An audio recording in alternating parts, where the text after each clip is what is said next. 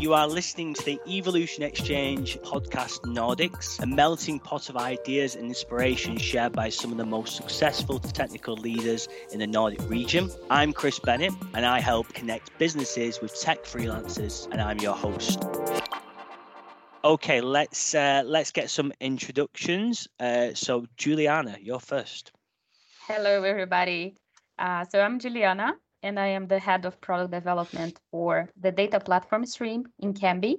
And uh, Kambi, it's a sports book company, uh, and I've been working with Kambi since last summer. So it's gonna be one year very soon. Uh, before this, I was working for Truecaller as a product manager. I am originally from Brazil, and I moved to Sweden three years ago and I'm also a founder of a company called uh, Billa, that is a nonprofit uh, company, and it's aiming to empower immigrant women here in Sweden that wants to join tech. Uh, so yeah, that's pretty much all about me, I guess. Love that. Love that, Juliana. We've spoken about that before, and you do some amazing stuff in the background. Um, Ricardo. Yes. Good. Uh, thanks, Chris. Uh, so yeah, my name is uh, Ricardo. I work as a product manager in Klarna. Uh, currently, I'm based in uh, in Sweden, working for Klarna. Klarna is a company that originally was uh, started as a payments company. We are still a payments company, but we are way more than that as well.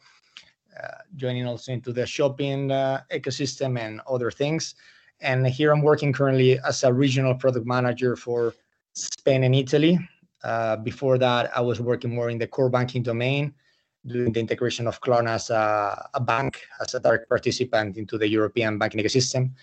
And before this, I used to work in Schibsted, which is a group that has both media houses and marketplaces in different places. And I was working also in the payment uh, realm, uh, also over there. So I used to work in Norway, although I'm originally Spanish, but I've been around 10 years in Scandinavia now and yeah, currently in Sweden. Perfect, perfect, Ricardo. Um, okay, uh, Carl, please. Yes, thank you, Chris. Uh, so I'm Carl Fredrik. It's a Swedish double name. I, I usually go by CF. Uh, I work as head of product at Insurello.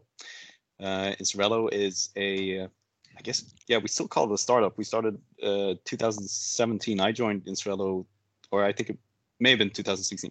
I joined two years ago. Uh, at that point, we were 12 people. Now we're around 95. So grown pretty aggressively over the past two years. Um, I started out working as the only product person. We're now a product team of five or six. Um, working, yeah, uh, accountable for everything product related in the company. We help uh, people who've been um, victims of personal accidents get uh, insurance compensation now live in Sweden, France, and Denmark. So that's exciting. Before Insurello, I was a short while at Tink working on their payments platform. Um, before that, uh, I actually had the same position as you, Ricardo, at Klarna. So that's funny. Uh, I'm not sure if we actually met at Klarna. Uh, I believe that uh, when you left uh, soon after I, I joined. Right. Yeah. So I was with Klarna for about three and a half years. Started out in their uh, credit risk department as an analyst, um, and uh, then moved on to to core payments. Worked with the uh, payment methods in the uh, Klarna checkout, and then uh, moved into the core banking domain as well. Right when, when that domain was uh, sort of started. Um, so I was over at Riksbank and, and BankGiro and, and all these places setting up direct participation for Klarna. So that's great. Um, before that, I was a short while worked as a research scientist within biotechnology. Worked with um, renew, renew, renewable biofuels. Um, but yeah, that's um, that's me. Perfect. So we'll go with CF, yeah. Yeah. Um, and then finally, yeah, appearing on my podcast for the second time, Anna. Just introduce um, yourself. Hi guys. Yeah, very high expectations on me. now, um, I'm Anna. I work as a senior product manager at iZettle. Uh, originally, I'm from Russia. I come from entrepreneurial background. I kind of built three and a half companies. They all dead. So I did all sorts of mistakes in how not to build teams and what not to prioritize. Uh, six years ago, I moved to Sweden and I started to work with Truecaller actually. So we never worked with Juliana together yes. because we were different time. Uh, with Truecaller, I was working as a business development and stakeholder to product organization. So I was growing uh, 10 different markets for them. Uh, and five years ago, I joined iZettle as the very first uh, growth uh, focused product manager. I built the very first growth product team, spin off this domain, which later became an area. Um, I led uh, a series of uh, different initiatives across organization, and now I landed in a very interesting domain, which called developer experience. Uh, that's where we serve very different type of uh, customers, uh, which called partner or developer, which is very different from what the entire organization is focusing on because the majority of our teams are focusing on merchants. So my team is basically owning this partners offering and uh, helping uh, partners around the globe to integrate with iZettle, or now we actually called Zettle um, from a few weeks ago, um, and uh, helping them to solve for the needs of merchants by integrating with Zettle. And we're also part of PayPal for the last, uh, I think the acquisition happened like two and a half years ago. Mm. So we are part of PayPal's family as well. Yeah, I, I saw that. I think you call Zettle by PayPal now. Yeah. Yes, exactly. I'm I'm still getting used to it, you know. I am too. I am too. Um, okay, so, uh, the usual format that we have on this podcast is I've asked all my guests to bring a topic or a statement or a question uh, around uh, today's topic is how to empower product teams to be more data driven. So, if we ever feel like we're going a bit um, off what we're supposed to be talking about, I'll try and bring us round, bring us back to that question. Yeah. So, um, Juliana, you're going first. Um, and Juliana's topic that she was uh, wanted to explore was um, supporting product teams with the right data infrastructure. So, Juliana, give us some context about kind of what you want to explore. Yes, definitely. Uh, as I said, I am head of product for a data platform stream in Kambi. That means that uh, most of my stakeholders are either developers, uh, since we are a platform team and uh, we do lots of apis and we develop a lot of technical product services and tools. Um, and we know that uh, putting data at the heart of the whole product development process is hard and the challenges are not uh, what we might think they are. Um, though i think technology does have a role to play it's more a means to an end. And i think process and culture are much more important than technology for reaching that end. Um, I think in Kambi today, we are heavy users of uh, Looker and uh, Google Analytics uh, by the product teams. And I think we do have a good experience uh, on uh, democratizing data internally and to spread the skills as well. Uh, so every employee in Kambi today has the right to access Looker and Google Analytics and they can learn as much as, as is desired or necessary to interact with the data because data for us like has a very critical role to play in the successful decision making process that we have. So i just wanted to hear from you how do you feel it is in your companies today uh, with the tools that you have and the processes you have in place? What kind of maturity do you think you are uh, when it comes to the the data stack that you have and if and if that it is spread in the whole company? Or if the product people are actually like empowered to use these tools and explore as much as they can. So that's where i want to go. It's a brilliant first question juliana and thank you so much for that. We've got a lot of nodding heads hopefully a lot of answers. Yeah. um so ricardo i've seen that smile before so well, let's go to you first yes, uh, I fully agree. And actually, I was gonna mention later in the other point about the democratizing data, and I think that that is actually one of the keys. Uh, I cannot be more aligned.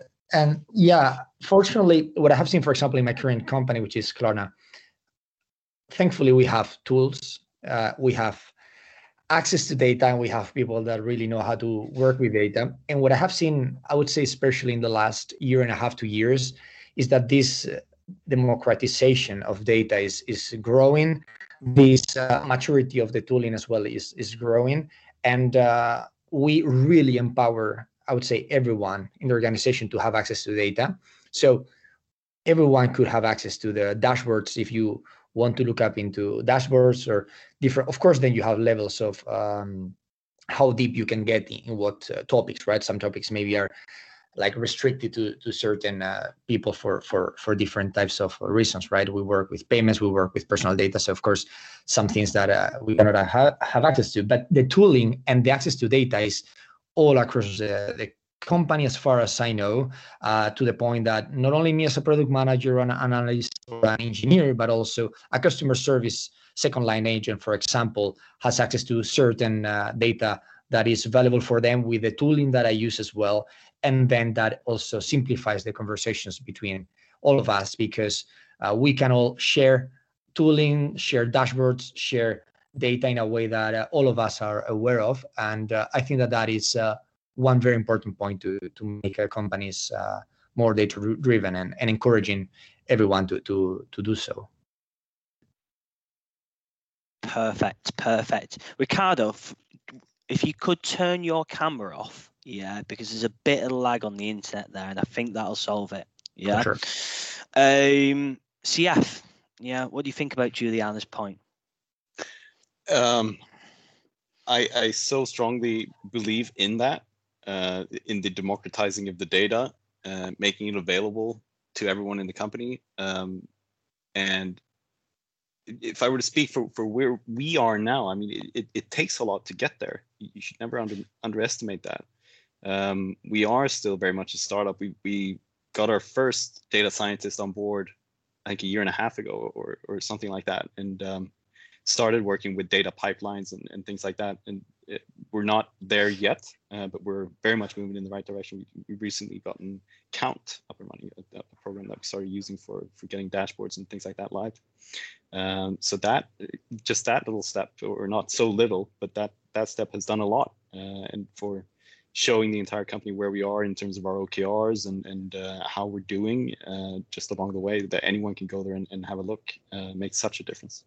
Uh, but we still have a way to go to get there where uh, anyone can can open up um, um, tools like that to, what, what where is it that you're going or kind of what are the next steps for you C, cf um, next steps is, is getting uh, our our proper sort of data pipeline up and running. Uh, mm-hmm. It's up and running to, to some degree, getting those connections to databases, of course, but but then making making the rest of that data available as well, so that anyone can, can set up their own dash, dashboards for all types of data. That we, we have so many different data sources within the company, as I'm sure many companies have. Um, some of them are already connected to those tools, uh, but you need to get the entire way in, in order to make, get the full picture, so to speak. Perfect, perfect. Uh, and Anna, finally. um, well, when I think about the right data infrastructure, I actually, uh, I actually think about uh, this as a product. You know, where users are the teams or PMs at the teams, or engineers or whomever is consuming data in order to take uh, right decisions or course correct uh, their strategies and so on. So i'm thinking about them as users and i'm thinking about what are the barriers uh, on their journey towards uh, taking right decisions so towards using the data consuming the data consuming different insights. And uh, one barrier you of course guys all mention it's the democratization of data. Uh, that's when everyone can get access uh, to something what is already trackable and everyone can build dashboards because the tools like Amplitude or Looker uh, or GA are available very broadly, and you don't need to have additional like layers of uh, approval. Uh, but I also think about other barriers like how events are being collected, right? Because sometimes teams are building new things and uh, the events are still not there. Um, so how to enable those teams in order to give them the tooling to collect those events on the backend or on the or on the front end in apps or web um, how to make sure that those events are being stored in the right format uh, which would be uh, readable by anyone who might be working outside of this domain and not understanding the whole background or history, right? And in the end of the day, how to uh, make these events available to build those dashboards. Um, because I have been working with different teams across iZettle, and all of them were in a different maturity level in terms of how they think about data and how they consume data.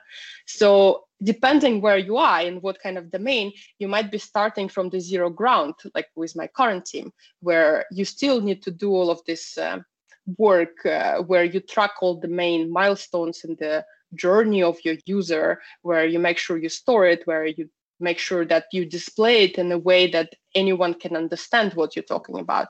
And I also have been in the teams where they were on a high level maturity. It means they already uh, pass uh, and bypass this uh, milestone of having everything uh, trackable and detectable. You know, they're already on the next level when they like convert every initiative into hypothesis, run A/B tests, and then it's a different level of infrastructure needs.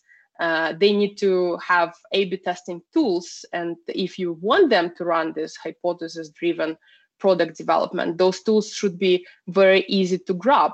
You know, like you shouldn't start from the zero ground of integrating a new tool.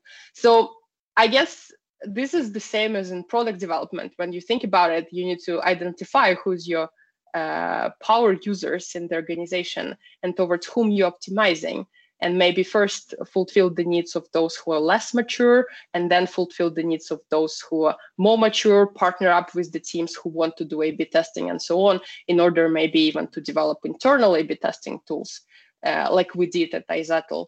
Uh, i know klarna also has uh, their own a-b testing tool for example. So like look where where the team is in, in what level of maturity and think whose needs you're trying to satisfy. And i guess this will help you to define your uh, right data infrastructure. It's a brilliant point anna. It's a really brilliant point. Um, juliana kind of what, what what's kind of final thoughts on this point listening to anna cf ricardo well, I think we have we share the same struggles, right? Uh, I think as Anna mentioned, it's not only like companies that are in uh, different maturity levels, but teams uh, within a company are in different maturity levels as well.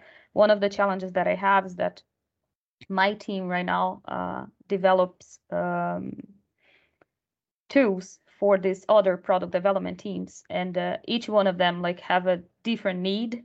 Uh, they are in a different maturity level uh, some of them have like a dedicated data scientist. Some of them uh, still still have like a very much data analysts doing like more ad hoc analysis and not going too uh, deep into uh, um, machine learning, for example.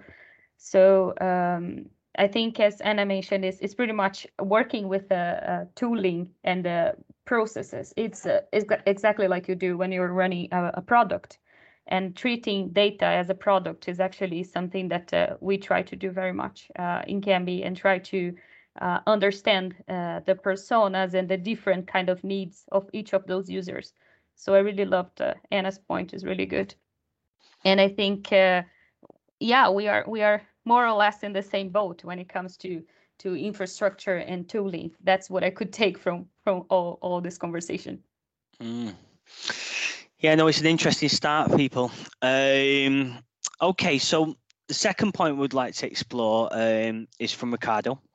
Um, and we're looking at uh, how can an organization become more data driven for decision making yeah so ricardo i suppose in the context of empowering product teams um, where were you going with this what, what would you like to ask the panel Yes. So why I brought this point is because it came to my head this, uh, let's say, statement that we can find nowadays many companies talking about, which is uh, we want machine learning to improve our business, uh, which is a very broad question. And uh, what comes to my head sometimes is I'm not sure that many companies are are there yet uh, that they could actually go directly to that goal. However, I'm also quite sure that many other companies are maybe not there yet. However, that is where they want to be. So I was thinking, how can a company accomplish that? Because as many things in life to reach a goal you need a plan and you need to maybe elaborate step by step and probably in different steps you can take advantage of it uh, without having reached yet your end goal so thinking in a company that maybe doesn't have data i was wondering okay how can a company that they really want to start using data will not how can they get there right and i think that for example we were already discussing about data democratization. I think that that is definitely one key. The thing also is what if a company doesn't have the data yet right? And i think that that is actually where maybe some companies could start with with thinking acknowledging their status in terms of uh, data collection in how they organize the data and and then start the building from there. So how i i would see this is a company needs to define needs to start by collecting data but not all the data is super useful. So you need to collect data you need to understand what data you're collecting and organizing it in a way that starts uh, making sense right? That you can trust the data that the data is clean that the data is actually valuable and it's not just uh, everything random uh, that then is very hard to, to get something out of it.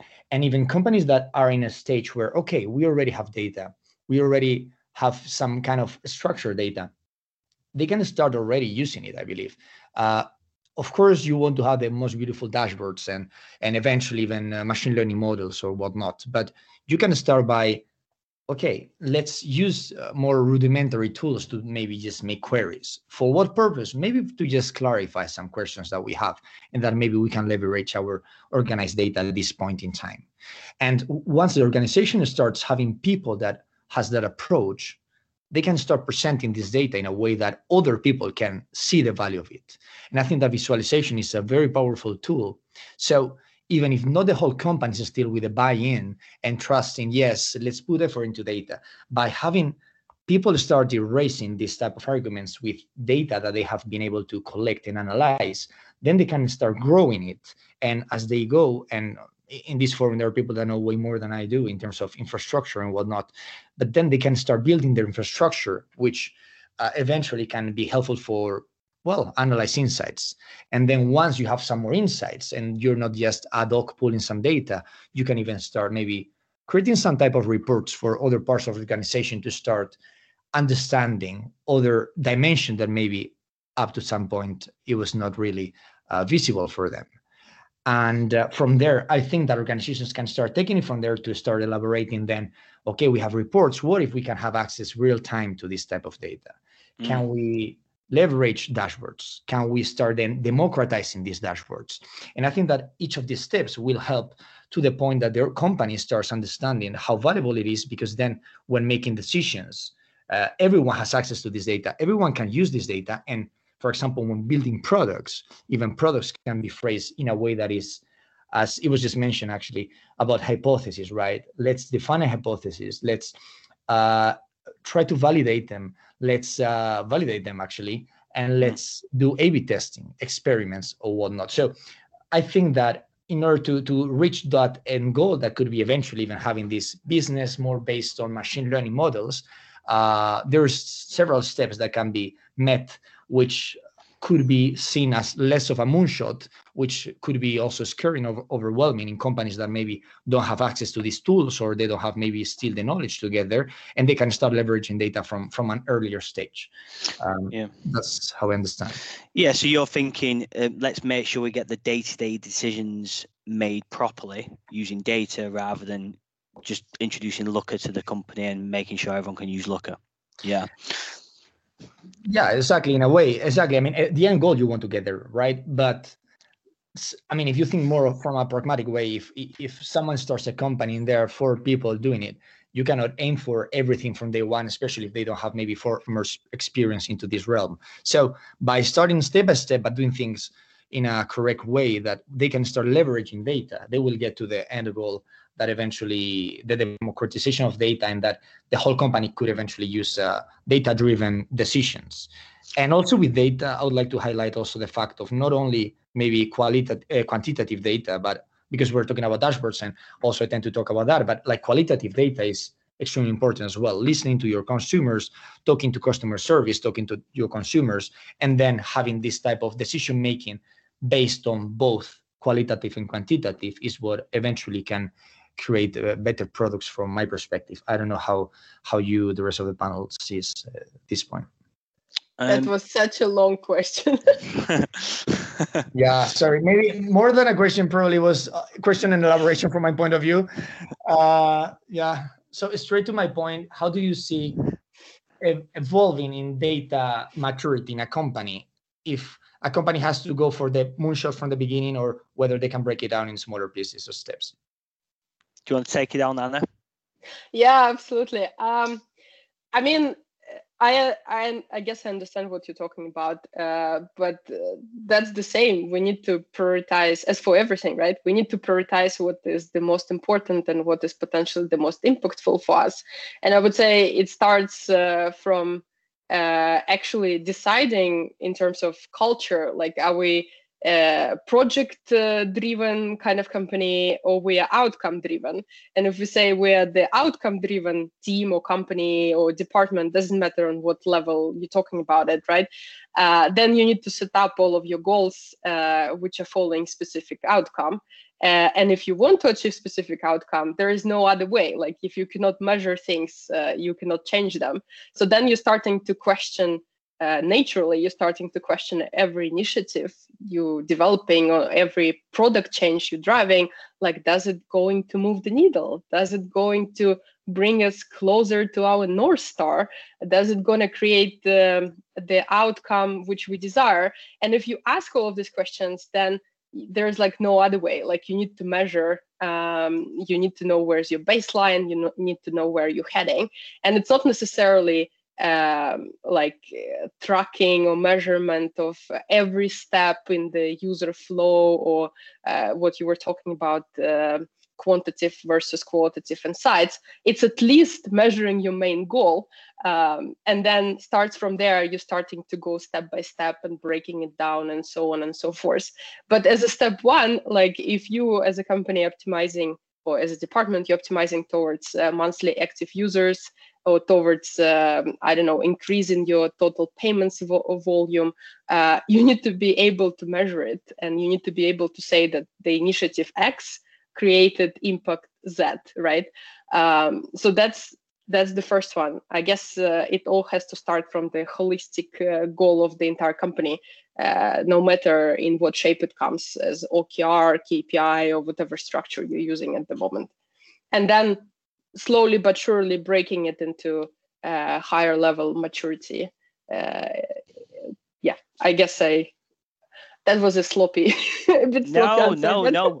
I spoke to. Uh, I went one on one with uh, Ian Robbins, and he was talking about some some similar things uh, about what you've just been going on about there, Anna. Um, Juliana, what's your thoughts? Well, I'm going to go to a slightly different direction because I really liked when Ricardo was talking about, for example, companies that want to invest uh, in machine learning, but they lack like the basics. Um, and I think when I talk about the basics here, it's about it's all about finding meaning in the data before, right? And generating insights. So I read somewhere, I don't know uh, about the, the accuracy of these stats, but uh, data scientists today, they spend 80% of their time cleaning data rather than creating insights. So it's 80% of a data science uh, data scientist time actually cleaning data that might not bring any value. And uh, I think one of the reasons is that because um, when we think about data-driven product development, uh, we want to log everything, we want to track everything. And Anna was saying like uh, before about like um, how to structure the events and the data that we log, right? Because it can be quite difficult, quite challenging to organize uh, the data that you track. And we do have the tendency to, to think that every data is important. Then you build like a huge data lake. You put all your raw data there, unstructured data, without finding any meaning and then you give this to a data scientist and say you know generate a model out of this. And uh, of course uh, it's it's going to be very hard uh, not only for a data team uh, to do this but actually to build something that matters. If the data that's coming in uh, into this lake or wherever we're calling these days uh, to actually bring an important insight. So i think to, if you're starting in the data driven journey it is really important that you actually starting cleaning up the data and making sense of the data that you're logging into your systems uh, before actually going there and starting cleaning everything and wanting to build a machine learning model. Um, so I think uh, I, I actually really liked about the the qualitative versus uh, quantitative data as well. And I think uh, data from interviews uh, and uh, me, for example, I work for a company that my main my main stakeholders are internal or employees. And uh, it's so much easier for me to actually reach to them and actually ask feedback uh, and uh, interview them. But this is actually the kind of data that we need to take like more data driven decisions as well. So we have uh, uh, we look at, the, at, at this data and i think it's a good point that uh, we need to store this and make sense of this feedback as well to to reach the product development life cycle yeah i think it's uh, that's pretty much what i could say about this but i think it's really nice to bring to bring this point that uh, not all data it's it's important uh, to have and to analyze right? We need to be very smart when it comes to this. No it's a brilliant point juliana. Cf what's your what's your thoughts? Yeah super interesting discussion and um, i also like the perspective of sort of qualitative versus quantitative data and uh, I may be uh, uh, biased in the sense that I, I always believe that if you don't have the data, you can go out and find it. Uh, and especially if, if you're, um, you know, if you're working with qualitative data, I, I believe you can almost always quantify it. Like qualitative data can be super helpful in, in product development and, and understanding your customer needs and, and things like that. Uh, I've personally been working very closely with operations in, in places where, you know, you, you, you often get requests coming in from customer service, perhaps on, on things that they feel that a lot of customers, uh, in quotation marks, are uh, asking for this, or a lot of customers ha- are having this problem.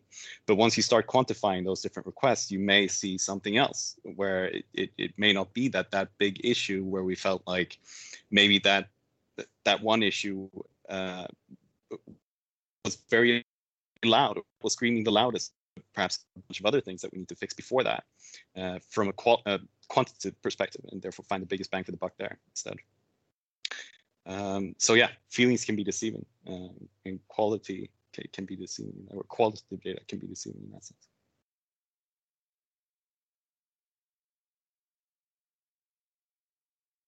Uh, looks like you're you're muted there, Chris. Sorry about that. So where where are kind of Insurello um, at at the moment with regards to this? Um, we with, with regards to quality quality over yeah. quantity.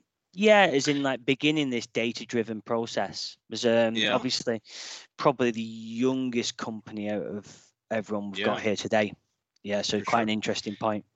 Um, we were in in a place where we would set sort of data driven goals, but we couldn't always measure them uh, mm. in terms of uh, making a query in the data in a database. So we would spend some time, uh, not not too much and not too little, but but actually analyzing our process and, and actually speaking to people and and and figuring out um, how long time and, and, actually looking at people working as well to, to understand how much time was spent on different tasks and see which of those made sense to automate.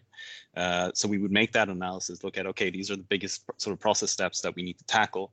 Um, and then we would uh, hypothesize around those and do product discovery and, and, and implement um, fixes for that and automate things. And they wouldn't necessarily be measurable right off the bat, but we could remake that analysis a few months down the line and look at okay where where are we now so it was both frustrating but also satisfying because it's kind of like you, you wouldn't see that effect right away but you could see it down the line and in, in, in other metrics obviously like how many claims we could handle uh, within a certain period of time things like mm. uh, ricardo final thoughts yeah um, that's super interesting to hear everyone and so what I was thinking is what key takeaways we're talking here. I think that I've heard a couple of times about the data is important, I would say, but not all data is relevant, right? That is what we're talking about, the quality of the data and what we want to get. So I think that that is one important thing to keep in mind, as well as the qualitative versus quantitative data, that this combination is important. And on this, my last thought was avoiding bias with even with data, which you could think, okay, numbers are numbers, right? But I was thinking, for example, in conversion rates, sometimes when you have a funnel and you have different teams working with data and doing their own analysis, it could also get biased towards your own realm, which could be maybe one piece of it, and you may be missing out the whole picture. And uh, so I would just like to add on, on top of all this that it's important to keep the holistic view uh, in order to avoid bias, uh, even when we're talking about data that could be just numbers, uh, which could seem so so uh, reliable, but sometimes could be deceiving. Yeah.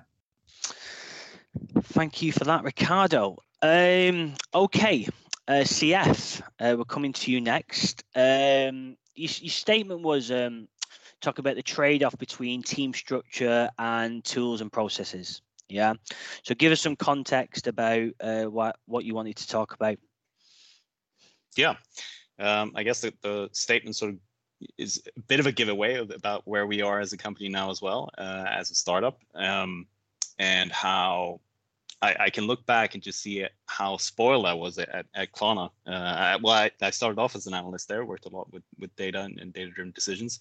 Um, but once, you know, it, once that sort of big reorg was, was done at Klarna, they spent a lot of time on, on making sure you had cross-functional teams and, and things like that. You, would have analysts in, in the teams that needed them and um, and data scientists in the teams that needed them. Where we are now at Insurello is more like we, we don't necessarily have that um, uh, that have that possibility. Uh, we don't have the resources for it. So it's more a matter of like the yeah the, the trade-off between having the tools and all the fancy things that uh, you know bigger companies have in, in, like big data pipelines and and um, uh, great BI tools and things like that, or versus having uh, a separate you know data science team that that handles all analytics requests or a, a separate um, an analyst team as well for that matter um, or having you know data literate product managers that can do their own analytics um, so you talk, make, yeah. you, are mm. talking about the kind of siloed the integrated uh, model yeah so yeah i guess you could say that mm, okay yeah um, and are we are we specifically talking about kind of the size of company Insurello is yeah we're talking about that um, size of company are we talking in general it doesn't what, Mm.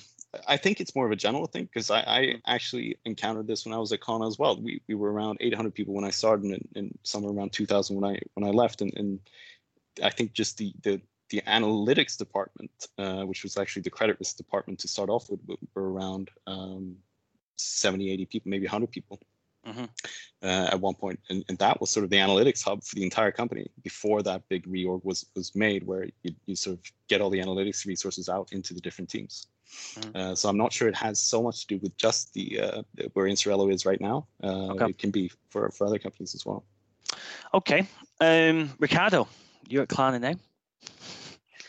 That is right, and uh, yeah, as as uh, you were saying, uh, CF, now we have this type of cross-functional teams mm.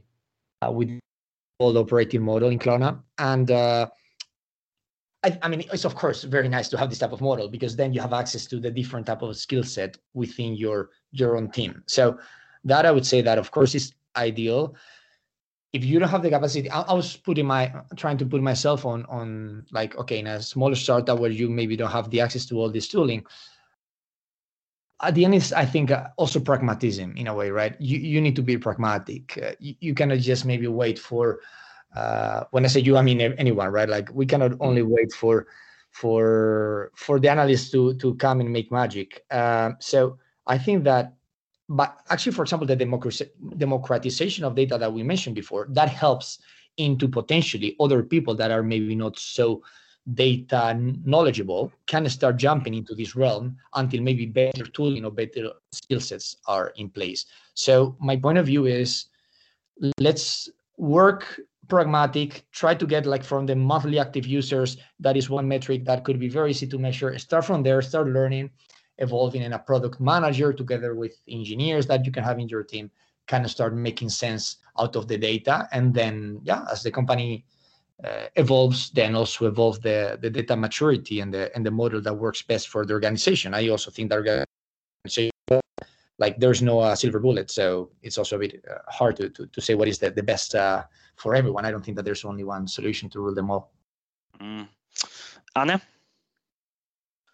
Yeah, um, thanks for this question, CF. Um, actually, I can speak only from my experience and uh, based on my best practices with uh, so many teams I worked with at iZettle and other companies. Sorry, Zettle, right? Um, I can say that the best results we achieved, or the best speed of results and outcomes we achieved, it's when analysts were like uh, full-time members of a team. Because what you want to achieve in the end is that when you come to i don't know refinement session uh, or to planning and when you discuss specific uh, initiative you want someone in the room to pitch in a better way of uh, achieving it or measuring success or you know uh, proposing a b test out of it or proposing a way of how to de-risk this initiative um, or how to find insights supporting one way or another.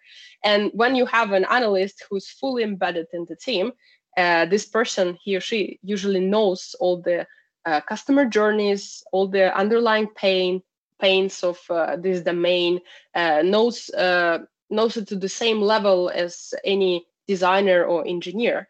So it's much simpler for this person to navigate this complexity and actually steer the entire team uh, towards the right ways of working or towards uh, the right initiatives. So I see a lot of benefits of having such a person within the team, but of course, it's not always happening. And sometimes we need to operate in this sort of agency model um, when you as a team driving something, but you need to ask someone to jump in and help. Um, and then this creates friction. That's one of those frictions uh, in a data consumption or being, being more data driven, which I was mentioning before. So like the trade-off here is that if you want your teams to move faster, try to have at least half-time analyst there who knows and nurture this domain from a data perspective, helps the team to uh, get on rails of hypothesis-driven product development, propose uh, things actively, not just uh, reactively uh, serving the team when team has a questions. So I think that's the best way, but we're not in the position of having it at every team, for example, now at uh, Zettle. So we need to adjust. And my main observation that in the absence of uh, skilled analyst uh, or machine learning or whomever this domain requires, right?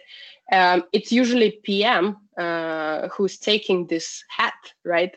Mm. So, um, but then it's the question how many hats the PM can be wearing uh, at every given time because we need to be skilled on the business side. We need to understand the org structure. We need to be like uh, advocates of our users. We need to know this and this and like take the right decisions. And at the same time, we need to wear the hat of uh, analyst. So that's where the main trade-offs uh, appears. So if your PMs are ready to take these hats uh, uh, together with everything else they're doing, sometimes they're playing like agile coaches and everything else, you know, then then probably that's the right way to go. But uh, I would prefer to have uh, an analyst in every team. Juliana. Hey, uh, so I, in my experience, I have worked with both scenarios where we had like a centralized analytics organization that was working as a kind of a consultant uh, to the other teams. And that doesn't scale up. It is it is hard to scale up when you're growing as a company to to still have the same setup uh, especially because i think anna was the one mentioning that in having the analyst early in the product discovery phase is very difficult because you have like a thousand of discoveries going on at the same time.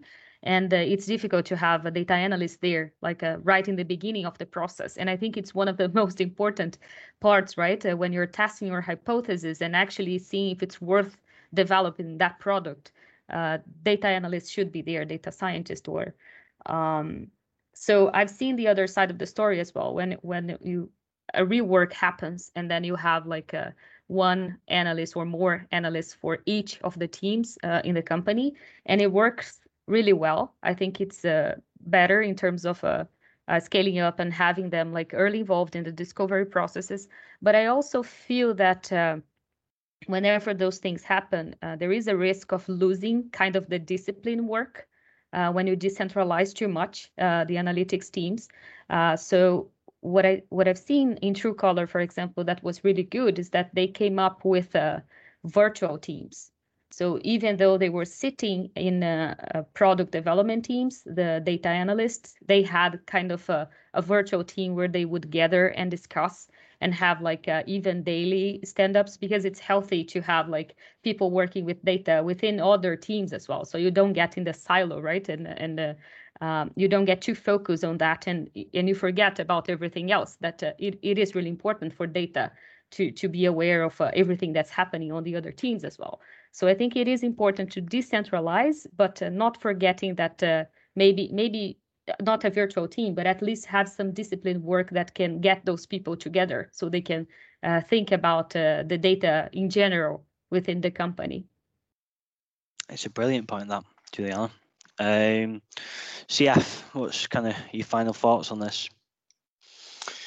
Um, it was uh, very much like uh, in line with what I what I believe as well. Like having dedicated analysts is very powerful for product teams in order in order to sort of do that discovery and and make data driven decisions. So I think great points from everyone. Perfect.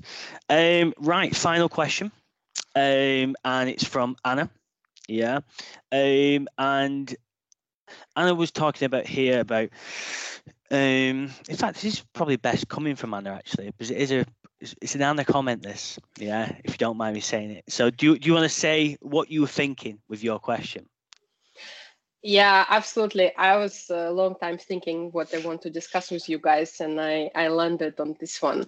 So I, I have a feeling that uh, all of us uh, during the product development process uh, had a situation when your intuition actually was going against the data you see. So share your stories like what kind of situation happened and why data were leading you towards wrong direction and why and how you or your team uncovered the truths and uh, corrected the course or maybe how you didn't listen to your intuition and you listened to the data and that led to the uh, disaster or less uh, acceptable results. Um, so i just i just want to hear if it happened and how is your intuition actually guiding you through the data? Anna i'm going to jump in. Yeah what's Absolutely. your example? What's your your example anna? Oh okay. So we started from there. Yeah. Yeah absolutely. So basically uh, one of the early teams which I built at iZettle was the team which uh, was owning the registration and onboarding experience. And we as a team, we were doing a lot of optimizations in order to help our fresh users uh, to get the value from the product as early as possible and experience this aha moment, you know, uh, and that this exactly this kind of situation which uh, Ricardo uh, was referring to when he said like uh, you need to look at the holistic perspective in, in order to make sure that when you move specific conversion uh, you're not harming i guess ricardo that's what you say you're not harming the other metrics um, so but that th- this was this kind of situation when we were actually following the holistic perspective and we were trying uh, different concepts because the onboarding experience in the fintech company is quite complex. Uh, there are so many steps and touch points with users. So we were trying to optimize these micro conversions and we were trying new concepts uh, which coming sometimes from within the company or it could be even external solutions uh, which we were hiring to solve for specific step. And uh, that was the case when we launched one of the new concepts for one of the steps uh, on one of the markets. And uh, we launched it as an A-B test. Uh, and we calculated that uh, in order to achieve a specific level of significance in the results, uh, we need to run it for two months. Uh, however, after the mo- one month, we saw that in the overall conversions at the market, we see a significant increase. Uh, and the timeline of this increase was correlating with the launch of this A-B test. And our stakeholders who were actively involved in our product uh, development process, they of course were like pushing hard in order to take this new concept and roll it out for 100% of the market and then adopt to other markets. However, my intuition was saying, well uh, that's not the case. I cannot i cannot trust it. Like something doesn't doesn't look right uh, and uh, i need to follow the significance in this a b test. I cannot take this decision so early. So me and my team we kind of pushed back uh, to get us one more month to complete the test. And uh, when the test results ca- came in uh, we actually saw that this new concept is underperforming. Despite from the uh, increase of the overall conversions on the market. And we were like how come you know? Uh, so the intuition was right in this case and intuition was going a little bit against the data. Uh, so we started to look deeper and we realized that the increase in the overall market conversion was attributed uh, to the change in our acquisition strategy uh, that wasn't because of new concept but uh, the data or the dashboard we were following uh, was easily fooling us on this uh, case so if we wouldn't complete an a-b test if we wouldn't push back and we took this decision uh, of rolling it 100% and then rolling it to uh, 11 other markets, we probably would harm users. We wouldn't bring value. We would make things worse for them, despite from, you know, uh, our motivation about this new concept and our enthusiasm uh, about how it looks and performs uh, visually you know. So um, that's that's the case from my uh, practice a, I would say. Yes that's a brilliant I want to hear yours you know? um, Ricardo let's go to you first. Okay, um, I was thinking which one to, to to showcase, and given what we've been discussing, I, I talk to one that actually combines a bit of qualitative and quantitative data since that was interesting before when we were mentioning. And so uh, as uh, as Anna was saying, like onboarding in the in financial services sometimes could be quite uh, complex or cumbersome, depending on the country regulations and whatnot. And the example that I'm going to talk about is an onboarding for new customers in a market that when we launched, then of course we had to refine it. And in order to refine it properly, we had uh, so we had a lot of dashboards, uh, both for each step, but also from the holistic point of view, which uh, so we have discussed, as Anna, you, you also just said, I mean, that is super important. So great news, given these dashboards, given the data, we could start evolving, we could start improving our conversion rate. We were accepting people in the right ways and whatnot. And then one particular step, which is a point where consumer might need to take a, a picture of, a, of an ID. So there, I mean, that you can also expect that, okay, yeah, it's a friction point. It's normal that people can drop out. And so it happened. The thing is that we were having some hypotheses what this could be. We ran some some surveys. We we also interview customers. We learn more. We started evolving it, and things were looking good.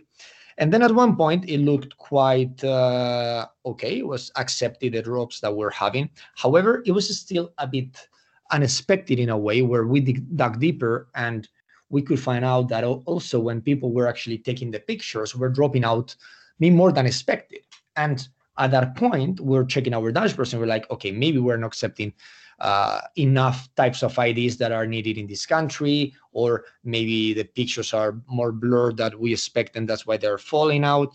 And so we had different hypotheses. And at this point with the data, we just we knew that at that point something was going on, but we didn't really know. And there's where the qualitative data came into place.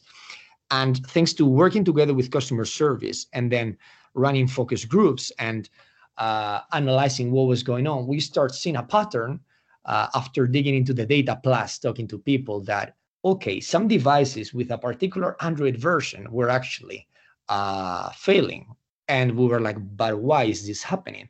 And then after doing surveys after collaborating with customer service to get more insights we heard that okay when we take a picture is is weird. We're having issues taking a picture. And we're like okay what is going on? I mean that is the camera of the of the phone on these people. And after digging deeper we found what was the device that was actually common across consumers which was a new device that the SDK that we were using from one of our partners to, to take the pictures had a small bug that was actually increasing the zoom of, of the camera to the maximum, making basically impossible to take a picture of, of a whole ID. and so they have to basically if they wanted to take a picture you have to put it on the floor and then take the picture right so obviously it was impossible and all that was thanks to both the combination of quantitative data and then uh, dig deeper with qualitative data that we could find out this bug and then eventually report it and, and got it fixed and, and then things went fine. That sounds like some serious detective work. That, that was a lot of fun to be honest. That's a lot of fun. Data's a lot of fun. Um juliana. Well, I'm here thinking if I have any like tangible example to share, uh, because it is uh, a bit, uh, I would say, far from me. Uh, at least the the products I am working right now, they are pretty much internal products, as I mentioned. Uh, so I don't know if I have like a good example to share, but I do have an example uh, of the past when I was working in um, um, kind of a making better advertising. Uh, I was working in an ads uh, project uh, within Truecaller, and we had uh, we wanted to create segments uh, based on the, your gender and based on your profile information. And we were studying a better way uh, to do this using machine learning. And, and then we came up with a, an MVP. we ran some A/B tests, and the A/B tests was bringing some shady results. Uh, we, we chose some regions within India uh, that is one of their big markets. And uh, A-B tests were showing like really promising depending on the region of uh, of uh, India that you were uh, choosing. And then when we, we were rolling out, um, then after the A/B testing, the results were quite not not so promising as we thought. So we did more or less as uh, Ricardo said, we used a lot of uh, uh, qualitative data. We interviewed some of the users and understood that uh, the quantitative data was actually not not bringing lots of light uh, to what we wanted.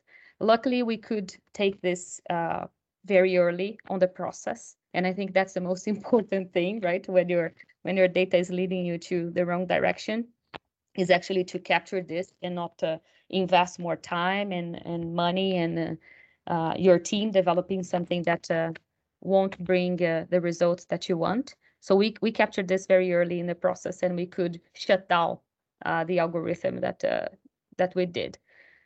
Yeah, but that's I think one one of the examples that we face uh, sometimes the intuition and especially talking to the users and understand what they really want is is the best way to go. It's it's just you just need to to understand when when is the best time to do this.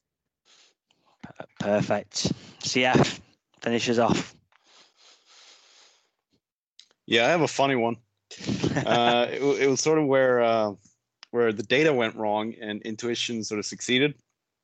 Uh, I think it was at one point we had a bump in our, our CPA, and it, it, was about the same time where we did some sort of external assessment of our product. I think it was a marketing uh, sort of bureau who, who possibly wanted to sell us stuff.